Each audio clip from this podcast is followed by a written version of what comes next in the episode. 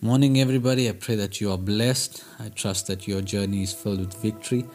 I just want to take this opportunity to thank you from the bottom of my heart for liking the video, sharing it, and subscribing.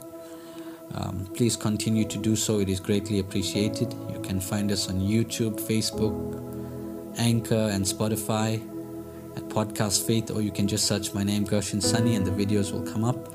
I just want to share something with you really quickly this morning um, takes place from Genesis 2, verse 15. The Lord God took the man and put him in the Garden of Eden to work it and take care of it.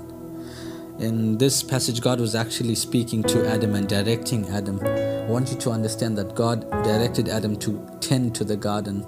He assigned him as a protector over this place. He chose Adam to be a custodian to this garden. You know, I, I think this is relevant in and what's going on today. I believe that we are on planet Earth for a plan and a purpose, and to be custodians to this place as well. This burden rests on no one else but the sons of God. You know, I look at Facebook and I look at YouTube and I see all these videos of these ministers praying and fasting over us and over what's going on. But what are we doing uh, during this time? You know, it is our time now to contend during this pandemic, during this world crisis. It's our souls that are required. You know, I love what Nehemiah did. Uh, the Bible says that Nehemiah went back to his hometown. You know, when he heard about this crisis that was going on, he went back to his hometown to rebuild the city gates and walls which were burnt down. I believe that, you know, it's our time now to contend for our Father. I just want to read. Uh, from Psalms 33, verse 12 to the end, which I feel is so relevant in today's, in today's crisis. Blessed is the nation whose God is the Lord, the people he chose for his inheritance. From heaven the Lord looks down and sees all mankind. From his dwelling place he watches all who live on earth. He who forms the hearts of all who considers everything they do. No king is saved by the size of his army, no warrior escapes by the great strength. A horse is a vain hope for deliverance.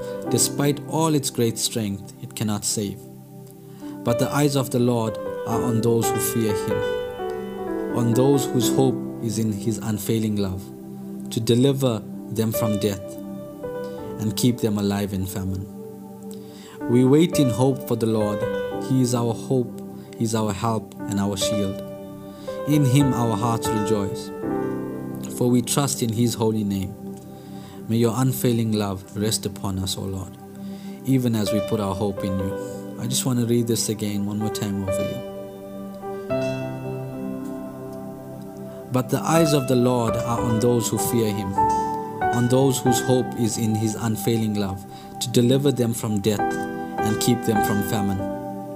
We wait in the Lord for the we wait in hope for the Lord. He is our help and our shield.